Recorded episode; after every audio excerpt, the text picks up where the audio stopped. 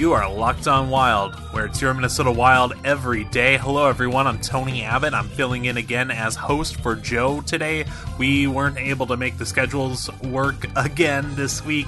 Uh, this is just kind of an, an anomaly. We will be back to our normally scheduled programming tomorrow, and then we don't anticipate any schedule issues for next week. So, anyway, let's uh, let's get into it today.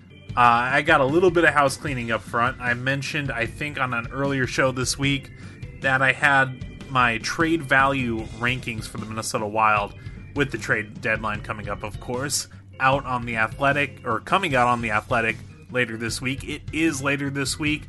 Those trade value rankings are out.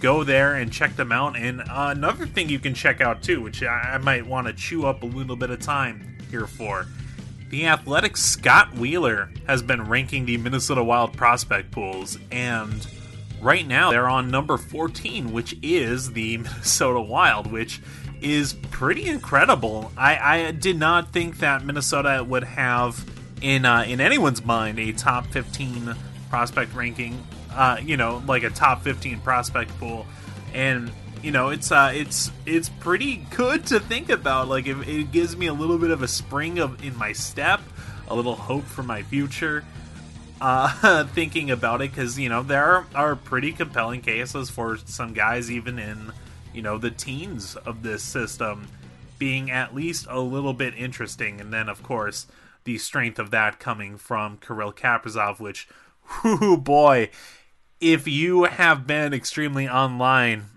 on Minnesota Wild Twitter, you will have seen that goal that Kirill Kaprizov scored in KHL. If you follow my Twitter at Oh Hi Tony, I definitely retweeted it. So go to Twitter and follow Oh Hi Tony and check uh, check me out.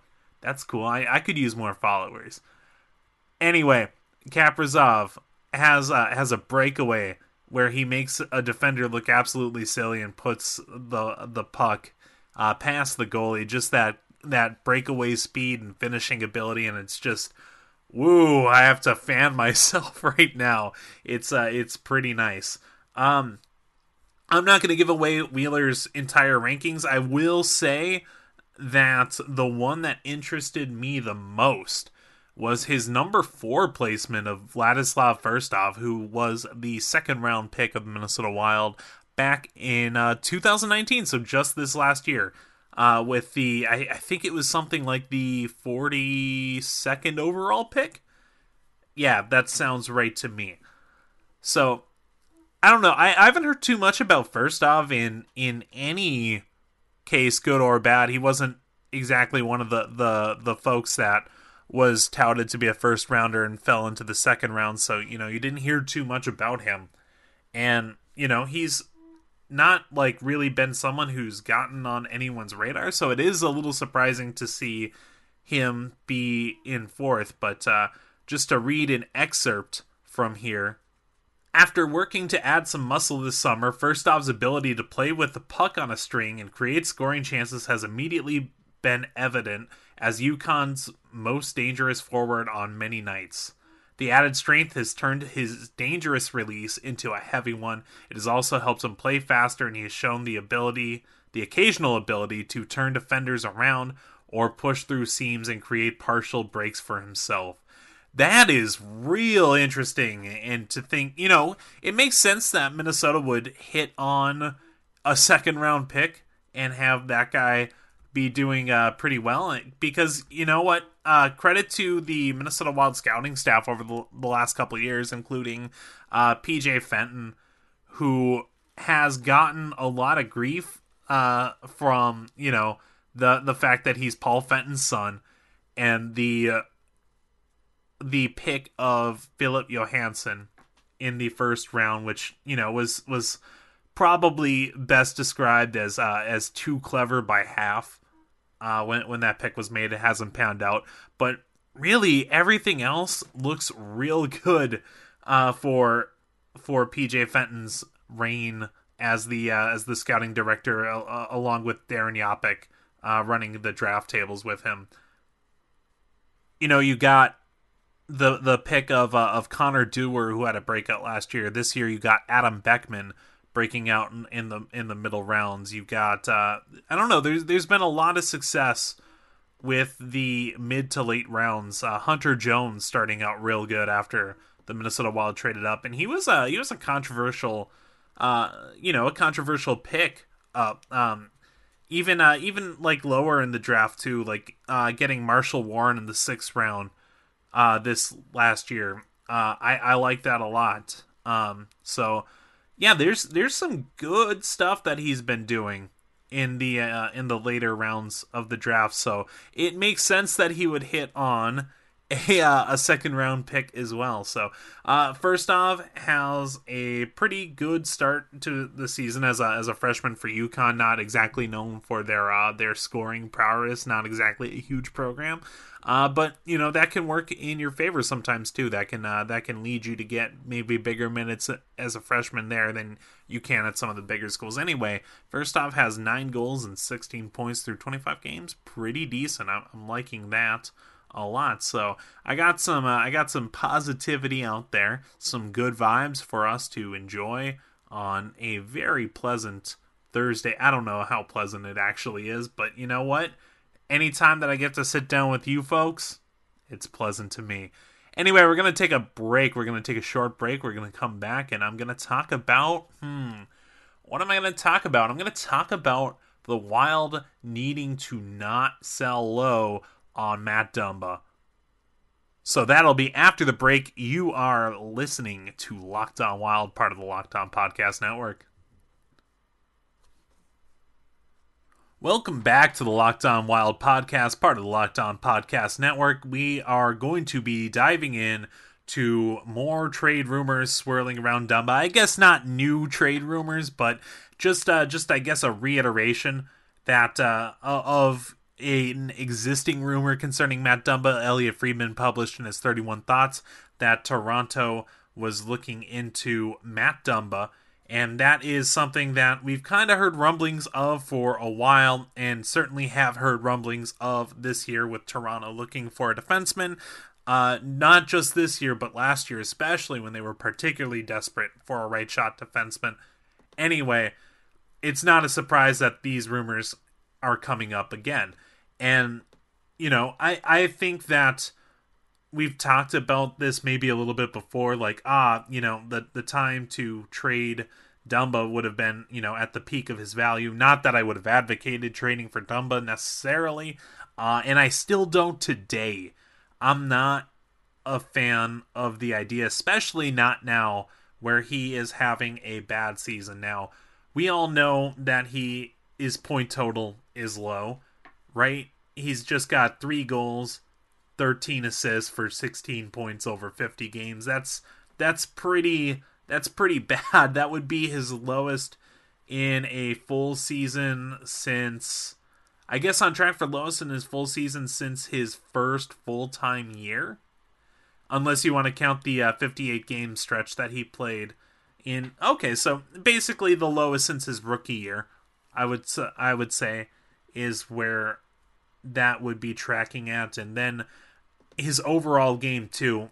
You know, you, you don't see his confidence coming through in his ability to generate offense, and I think this might have kind of given the rest of his game a bit of a drop off because we're seeing him not just be, you know, not what he was before the injury, or even, you know, uh, you know, uh, what he was before, you know, before I guess his breakout but we're seeing him be for the first time in his career not a good player below replacement level when it comes to wins above replacement with uh with a minus 0.2 so that means which means that theoretically you could be able to call up someone like I don't know a Brennan Menell and they would be able or a Louis Belpedio and they would be able to step into the lineup and give you that performance as, I guess, a baseline.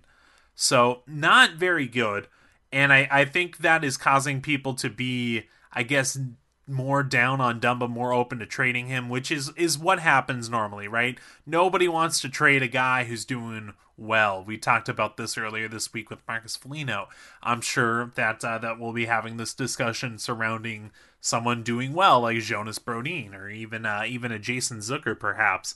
You do see someone's flaws when they're not doing well more, and then in in a case like Matt Dumba you're much more open to trading him now. But I, I gotta say, I think that would be a huge mistake for the Minnesota Wild, especially since this isn't last year where you could maybe pluck someone really great from Toronto at a vulnerable time. I will be getting back to that in the next segment, but hold on with me, right? So, assuming that you're not going to get that big ticket item, what are you getting for Toronto that is going to be an equitable value for Matt Dumba, and I, I just don't know who that is. I'm gonna guess that uh, that's someone like Rasmus Sandin, who is I guess their top prospect, or I would say their top prospect, their first round pick in 2008. That is already you know seeing a, a cup of coffee or so in the uh, in the NHL and has been pretty good in the AHL. I I don't think that that player is going to be up for grabs. So I think it's going to be, you know, uh, someone like Timothy Liljegren who could be in play. I think he is an interesting prospect. I don't know if he. I mean, for all we know, he's not movable either. But you know, just just assuming that he is, I think he's a decent prospect. I, I think he's interesting. Uh, and, and, putting up some good numbers in the AHL as a 20 year old, but is that equitable value for Dumba? I don't know. Uh, so I guess it kind of depends on what other pieces can you get for him. Now, you're not going to get a first round pick, right? You're not going to get a first round pick uh, because they don't have a first round pick to give. They, they can give you a first round pick next year, and next year they're going to have Matt Dumba on this team.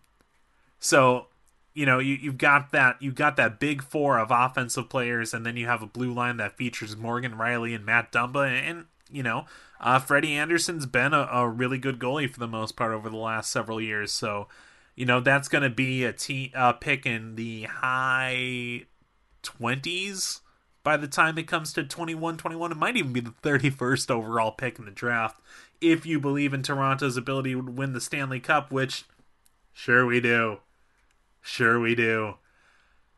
Anyway, so a first round pick isn't going to be the value that you think it is, I guess. So, uh, what what other pieces are, are going to be there? You know, a second round pick. I I don't know if Timothy Liljegren and a second round pick, like something closer to the 60s, is going to be enough for me.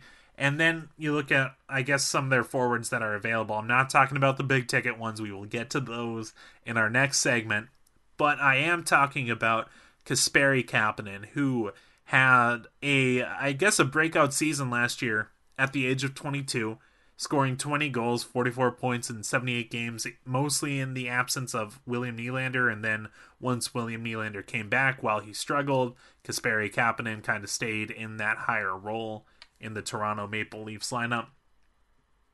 Now, this year, Kapanen is uh, back over 16 minutes a game. He's playing, and he's got 28 points in 51 games, a respectable total, but I don't know. That that doesn't seem to me to be like the main piece of a Matt Dumba trade at all. Like, especially if you don't get Liljegren in this deal.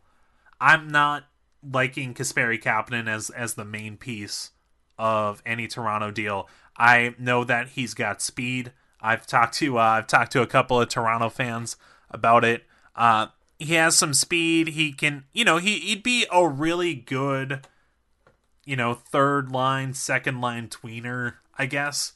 You know, someone who can step up and and into the top six if there's an injury.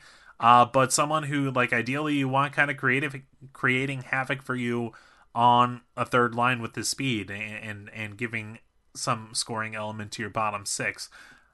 I'm just not a fan of somebody coming back that doesn't have the chance to have an it factor with the uh, with the Minnesota Wild. I think Minnesota has too many forwards as is, where you know good players, solid players, doesn't have that it factor, and I I think that's kind of the the the minimum price that I would want in return for a Matt Dumba is somebody who you know, maybe they won't have that it factor down the line, but somebody who I can look at and I can say, you know what?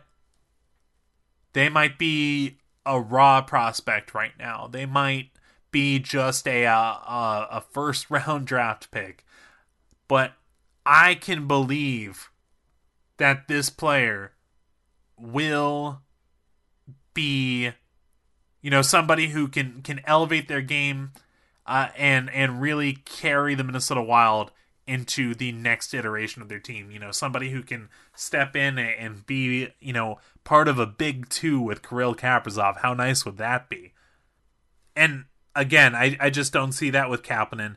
And I, I don't see Minnesota being able to return that player for Matt Dumba now. If that is the case, if they are able to pull a like Seth Jones for Ryan Johansen trade, I, I doubt that it's possible at this juncture with Matt Dumba's value being as low as it is.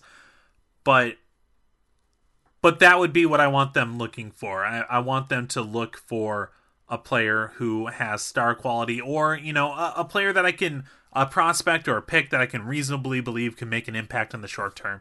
And you know, maybe Timothy Liljegren's that that player if he is available. I don't know uh, either. I haven't looked in, I guess, enough to uh, to know.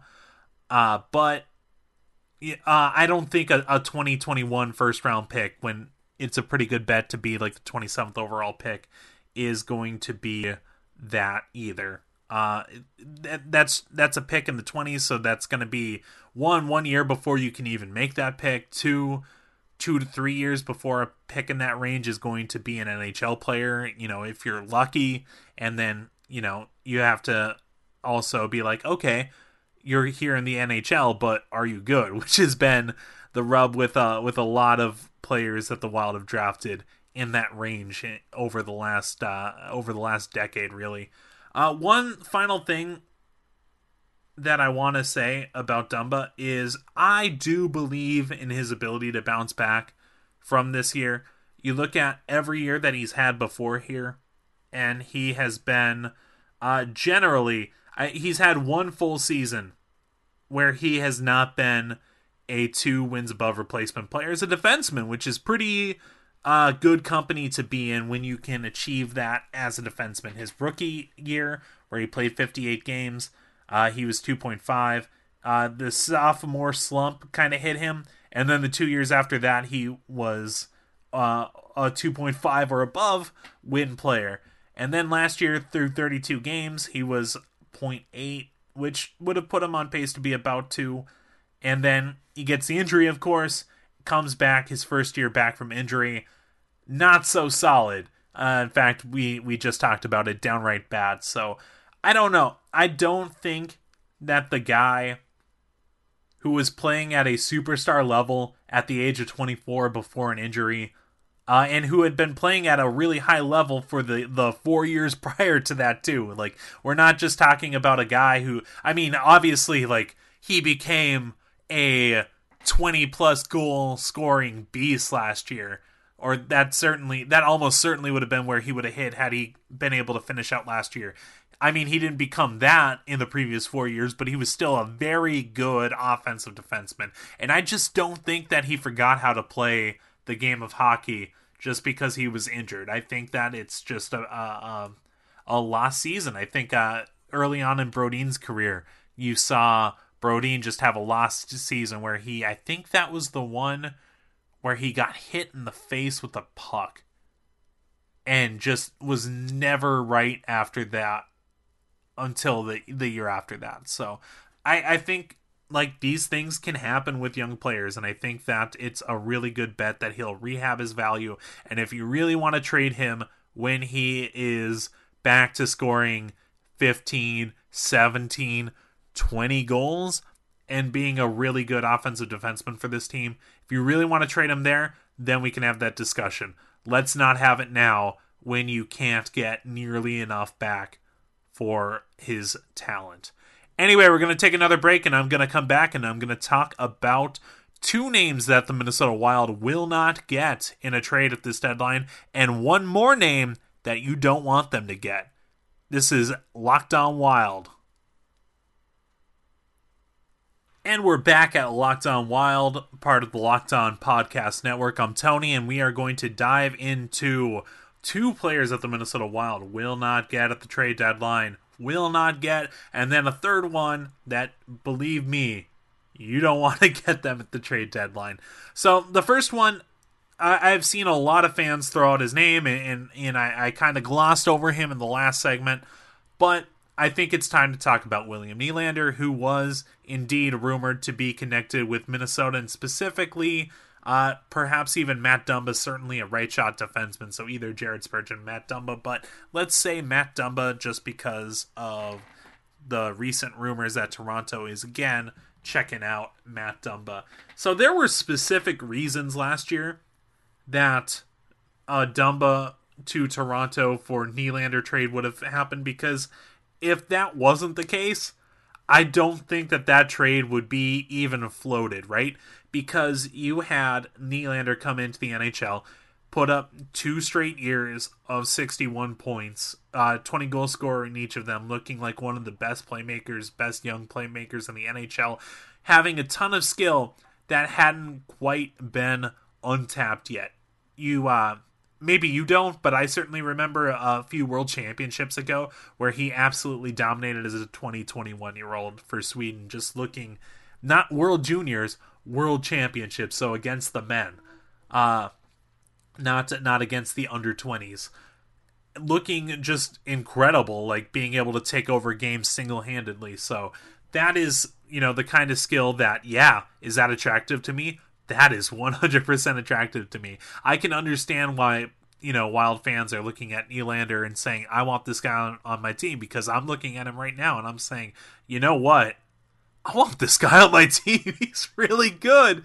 And, uh, and, but there were reasons. Like I said, I don't think Toronto would have traded their 21 year old, uh, right shot winger who, you know, has even played center from time to time without having some reasons to do so. And last year, those reasons were there. This year, they're not there. Last year, Nylander was locked in a contract dispute with the Toronto Maple Leafs, trying to get uh, as much money as he could, which is absolutely 100% something I support. I'm not crapping on Nylander for holding. Uh, I guess not holding out. Holding out is part of the problem with these things. I don't begrudge Nylander for going into the season to negotiate that at all. In fact, I think that that's a good thing. He was able to get his money. He won. I mean, really, like he was able to get over seven million uh, per year when, uh, or uh, uh, not over seven million, but just under seven million, six point nine million a year. That is a nice thing to you know wait for, and that's worth fighting for. And it is a thing that he did that is going to bring up salaries across the league. So it's good for everybody that Nylander did this. Mitch Marner doesn't make what he makes without Nylander uh, fighting for that. So I think that uh, I think that Nylander did uh, the smart thing for him and a good thing for the rest of the league in doing that. So I'm not begrudging this at all, but it did make Toronto more likely to trade him because if he doesn't have a contract and he's not playing, then and, and he's demanding more money than you could uh or at least the front office wanted to give him, then you know that is a that is a motivator to at least look around the league and, and see what you can get and of course a cost controlled right shot defenseman like Dumba makes perfect sense for Toronto in a scenario like that. And then when you get to uh, the fact that Nylander comes back and, you know, for whatever reason, uh, some absurdly bad puck luck, maybe he was uh, hampered by sitting out for the first couple months of the season. I don't know if we'll ever like be able to say for certain what happened, but he comes back and he's not able to to put up the uh, the points that he was able to to put up. Still a, a pretty solid player when you look at the underlings, uh, but even then, not to the standard of, of the year before, where he looked like an absolute stud. So, you know, there there were some reasons to trade him. You you know, you haven't seen his full potential. Oh, also Mike Babcock there was the coach and and Babcock and Nylander did not seem to get along very well. And if you read into some of the stories that have come out about Babcock since, uh, you know what? I I have a hard time not taking Nylander's side in this thing, but that was another factor that, you know, his his coach maybe didn't like him to the degree that he might have liked other players. And you know, when you're in the coach's doghouse, that's another that is another thing that uh, that can get you traded. So now we're at this season, right? He has his contract, and not only does he have his contract, but Toronto has their big four locked up long term: Auston Matthews, Nylander, John Tavares, and Mitch Marner. They're locked in for a long time, and that loses any urgency that that Minnesota or that Toronto has to trade Nylander uh, for because you know if you have him under contract, you can just hold on to him, right? And second, he's playing super well. He's got 24 goals and is looking like an absolute beast in the underlying numbers. And just, I, I watched him last night, and he was he looked dominant. I don't think he had any points even, but he had a feed to John Tavares that absolutely should have gone in. He made some other plays with the puck that looked really good. I, I I'm a big Nylander fan, as you might be able to uh, to tell from me just absolutely glowing about him. And then you look at his coach. It's not Mike Babcock anymore. It is uh, Sheldon Keefe, who was his coach in the AHL. And you know, obviously there there uh, there was probably a good relationship there when he was uh, playing for the Toronto Marlies. He was definitely one of the Marlies' top players during that time. So you know, uh, there's there's no reason really for Toronto to to do this trade to to send him out, especially for Matt Dumba as a one for one. Uh, it was definitely shot down in a "Who Says No" edition of uh, Craig Custance' athletic uh, column, where he pitched hypothetical trades to uh, actual NHL executives and says who says no. Somebody uh, per, uh, proposed trading Matt Dumba and a 2021 fourth round pick to Toronto for William Nylander, and that's not what you're getting. I don't know if he's not gettable. Period for Nylander. Uh, uh yeah. If if a Dumba for Nylander trade can't work out, I don't know, but I I do know that it would cost a ton. Like, what does it cost? Does it cost Matt Dumba, a prospect that's not Kirill Kaprizov, and someone like uh, Luke Kunin or Ryan Donato? I don't know if I make you know a, a Matt Dumba and Matt Boldy and uh, I don't know Luke Kunin trade for for William Nylander. I don't know if I do that. I, I that seems like a lot just to get you know one player, no matter how good he is. But remember, you're also losing a player in Dumba who, on a normal year, is really good too. So you're trading a high tier player, a top prospect, and a, a, you know a young player that you're projecting to be decent for William Nylander. You know, no matter how good he is, that's that's one player. I I don't know if I I don't know if I do that, and I definitely don't do that if in any way, shape, or form Minnesota has to give up a first round pick in the next couple years. I don't do that at all because you know Minnesota is tracking to be a lottery team this year and maybe even a high lottery team, depending on how things shake out in the second half of the season, depending on what trades they make. I'm not interested, even if you lottery protect it, right? Protect the top three spots. Like, what if you finish fifth or sixth in a deep draft?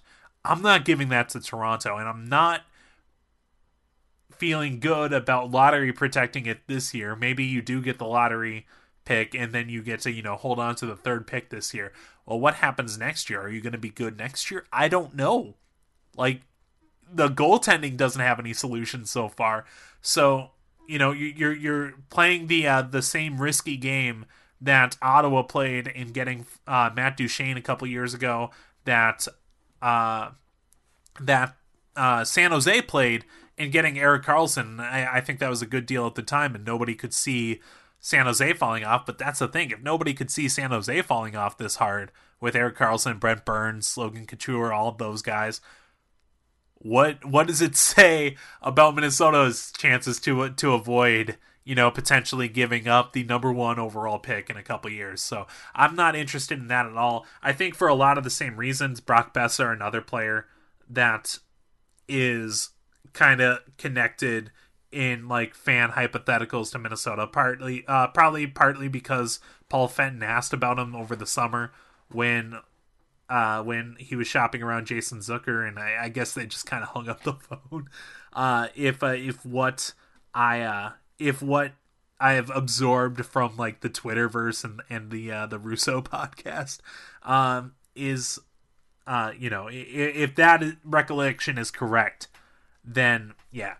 Uh, Brock Boeser's been a 30 goal scorer from the jump basically, and he has a contract that holds him in uh, Vancouver for the next two years after this.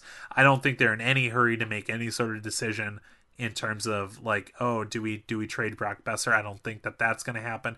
And lastly, here is a player that I think gets connected to Minnesota and fan trades a lot that I you do not want to get, and that's Alex Galchenyuk.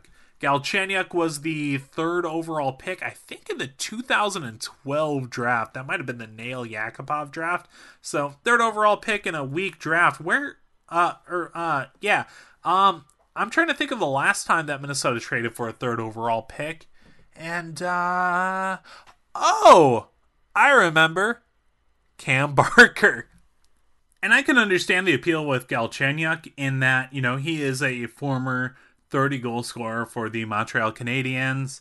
Uh, and you know he you know had you know some potential and he's been connected to minnesota in rumors before where you go like oh man a 30 30 goal scorer that would be an interesting guy to get and i understand that but i think when you look at what he's done since that 30 goal season it has been i i asked uh, evolving uh, wild about this and and they said quote doo doo he's just been absolutely terrible. Uh, below replacement level in each of his last four seasons. Uh, particularly bad uh, in in the last three. I think right now he's almost uh, two full wins below replacement over the last three seasons, and, and you know. This was after not one but two changes of scenery. He got out of Montreal, went to Arizona, had a, a pretty lousy season in Arizona. I mean, some points, like yeah, like he was uh he was a, a decent power play guy for them, but on the whole, at even strength, no offense at uh at five on five, just awful defense. One of the worst defensive players in the league, honestly. Like we're talking Phil Kessel bad defense, we're talking Thomas Vanek bad defense. Uh, just absolutely terrible in the defensive game.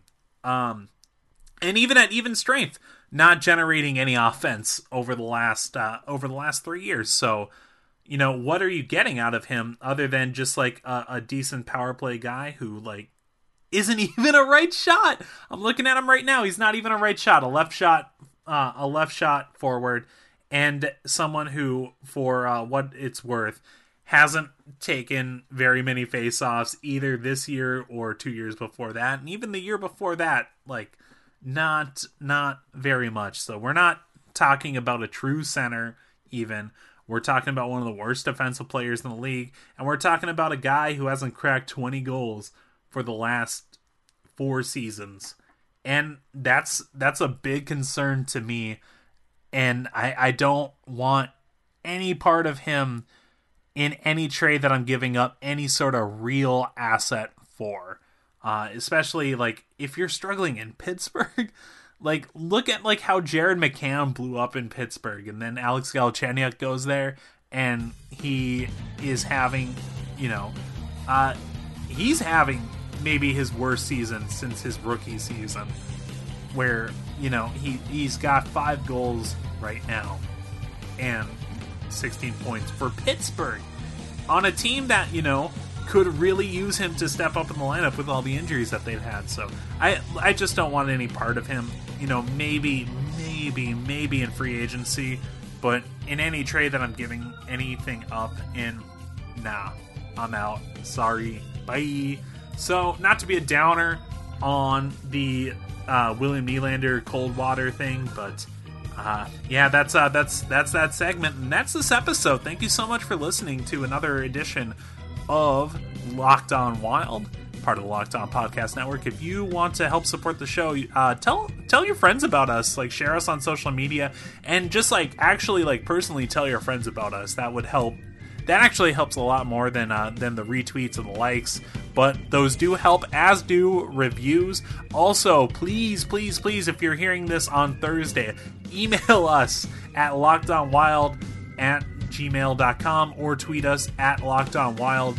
Some listeners' choice suggestions. I don't think we have any, and we really like doing those. We want to keep on keeping on with those. Um, all right. I, I'm sure there's more that I'm forgetting that Joe takes care of at this point, but I am a big dummy, and I'm just gonna say thank you so much for listening. We'll see you tomorrow on Locked On Wild, where it's your team every day.